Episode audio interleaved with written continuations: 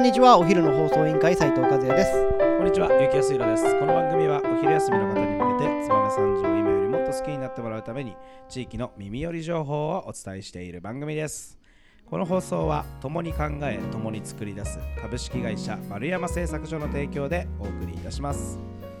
はい、始まりました。お昼の放送委員会、今日はですね、燕三条の気になる場所を紹介する水曜日となっておりますが、えー、なんかまだ1年しか経ってないのかという感じですが、えー今日はこちらの場所の紹介をしたいと思います。今日のトークテーマをお願いします。はい本日のトークテーマは JRE ローカルハブ1周年記念イベントですはい、ということで、はいえーもはやあるのが、えー日常と化してしまってるんですが、私のはい中では、はいは。いまあ、それぐらいよく使って、はい。えーよく、えー使わせていただいている場所なんですが JR 燕三条駅に、えーできた、えー、和也さん率いるドッツアンズライツが、えープレプロデュースするローカルハブ、はい。これは1周年。1周年。あーもうまだ1周年しか経ってないんだね。そう2月で1周年なんですよ、えーなんとなくなんかもう結構あるよみたいな。長いことある気が俺の中ではするけど、はいは意外とまだ1年ぐらいしか経ってないんだね。そうなんです。ということで今回はまあ会員さんに向けてやるイベントになってますので、まあ、1周年経ったよということで皆さんにあなるほどね。なんかはい。1周年のイベントをやるんですか、そう実績報告も兼ねて、えー。はいはいはいあのもちろんあの魚評さんも会員さんなんで案内は出てたんですけどなるほど。あのバスで帰ってきてましたんで。バスで？バスで帰ってきてああそうなんですね、はい。はいはいっとあよよく調べたら YG の卒業旅行そうとそうそっているそうそうそうそうそうあのという。ことで電話わざわざもらいました、はい。すいませんでした。ということで、いえいえ。はい。まあ、ぜひあのまた振り返りとしてい。毎月今回からなんとおいろいろ仕掛けていきますので、えー、そうなんだ。ちょっとそれをうんお話しさせていただきたいと思います、うん。はい今回は JRE ローカルハブ1周年ということであのまず皆さんに実績報告、えーはい。どのくらいの受注量があってどのくらいのマッチングが成立しているか、まあ、利用者の促進、えー並びに今の推移というものをお伝えしようかなというところですね。またその後にですねちょっと JR さんと対談形式で今後の未来についてお話ししてですね、はい。そしてセミナーをということで。なるほど、学びがあるセミナーを3本。久しぶりにこんな長いセミナーやっちゃうんだみたいな感じなんですけどなるほどなるほど。なんと拘束時間が4時間というこおー勉強するね。とで勉強しますよ、はいはいはいということであの今回セミナーに関しては、うん。デザイニングメタル新たな可能性ということでまず日本製鉄さんから。材料い。そして新たな可能性を秘めた材料についてなるほど。お話をいただくものがまず1本。はい。そして2本目が製造業を横につなぎ設備故障から中小企業を救うということで、えー東京のベンチャー企業である釜飯さんからまた別のつながりということでお話をいただきます、そして最後にう。うん。合計支援金額1900万。燕三条企業×クラファンを生かした新商品開発。こちらドロームさんから。へやっていただくということで本当に、あの社員さんやこれから新しいことに取り組もうという方に向けたセミナーを開催させていただきます。あのドッツらしいね。はい。非常に。もう本当ものづくりに特化してるんで、うんうんうん。DX とかじゃなくて、はい。やっぱり加工するにしてもこれからどういった材料が主流になってくるのかっていうのももちろん大事だしはい。やっぱり工場をやってれば設備の故障とか設備のメンテナンスっていうところこういったところって、まあ、今あの DX とかいろんなセミナーがあったり、NFT とか。でもアナログも大事じゃない。だって機械はアナログなんだもんっていうところでそういったところのつながりの話。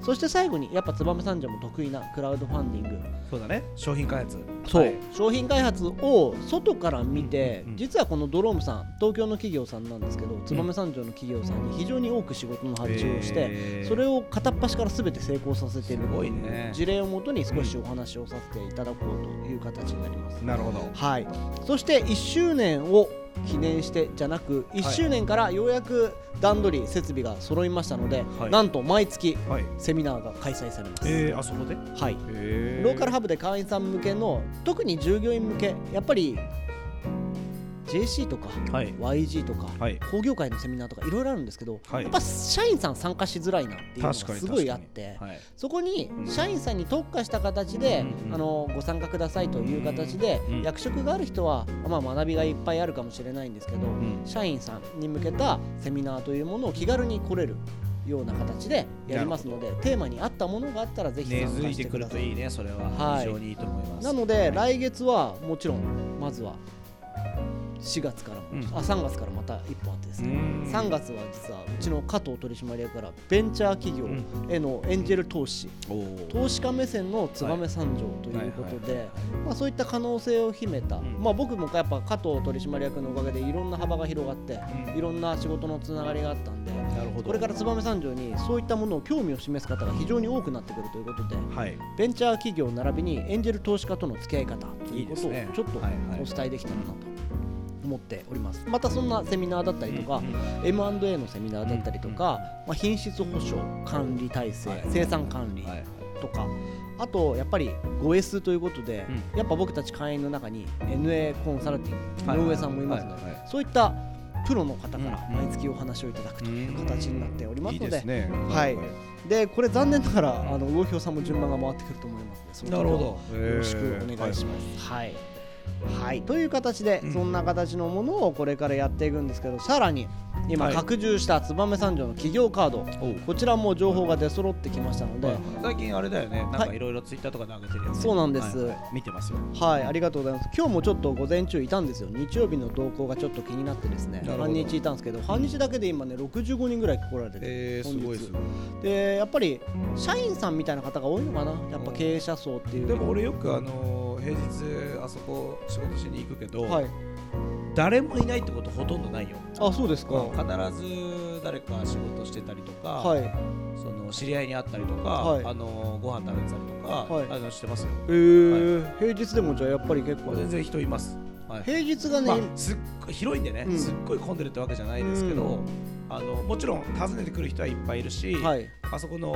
ローカルハブの中にも結構人が、なちらほらといます。ありがたいですよね、はい。今、日報を見ると、平均平日で130ぐらい、うんなんか前までは60とか40ぐらいだったんですけまあ、ど、だから徐々にね認知が上がってきてるかなという感じはしますよね。なんか昔はやっぱり入りにくいのかなっていうのがあったんかもしれないですけど紹介がやっぱ紹介を呼ぶんだなということで。そうですね。ありがたいなと。非常に使いやすい施設です。はい。ということで、え1周年ということで皆さんにさらに情報の拡充と、えー横のつながり仕事のマッチングの制約率のアップに向けて2年目から動かせていただきたいと思いますので、よろしく。どうなんですか？まあそのあのリーダーじゃないですか。はいえー、そういう風谷社長が1周年迎えた、えー気持ちと。そうですね、と今期やっぱり130社いかないぐらいの会員さんが1年間ぐらいで増えたんですけど、そんな中であのローカルハブができたことによる売上推移っていうのが1億ぐらいあって昨年ドッツの売上って1億ぐらいだったんですよ、で今期2億ぐらいいきそうなんですね、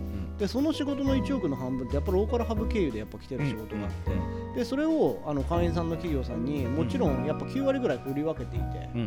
やっぱそういったところで仕事が落ちてるなっていうのが目に見えてわかるから、ん。すごいやっぱり作ってよかったなうんって、いや裏を返してしまえばその1億の仕事をこぼしてたら燕三条に落ちてないわけだから。そういうことだよね。うん。なんかありがたいなっていうのが目に見えてわかる推移なんですけど、うん。やっぱりあのこれからねあのーまあやっぱりなんでこれやってるのかなとか、うん。なんでう入ってるところ入ってないのところがあるんですかっていう問い合わせがやっぱり多いので、もう少しちょっといろんな企業さんに声をかけて、ん。あの強制ではないんですけど、やっぱりその入り方が分かんなかったりとか、まあね輪を広げてねそう。行くっていうのは大事なことだよね。っていうのもあっていや声かけられたところしか入れないのかなっていう問い合わせが最近増えてきていて。なるほど。で悪い話じゃないんですけどやっぱお客さんのお客さんうん。が燕三条駅に降りてやっぱ大手企業とか来られて、うん、これからじゃあそこの会社行くんだって思ったけどそこの会社ないねなんて言われることが結構多々あるみたいで、うん、そうなってくると、うん、やっぱなんであそこにあるところとないところがあるのっていう問い合わせも増えてきたんですよ。だからそういったところはちょっとカバーしていこうかなと。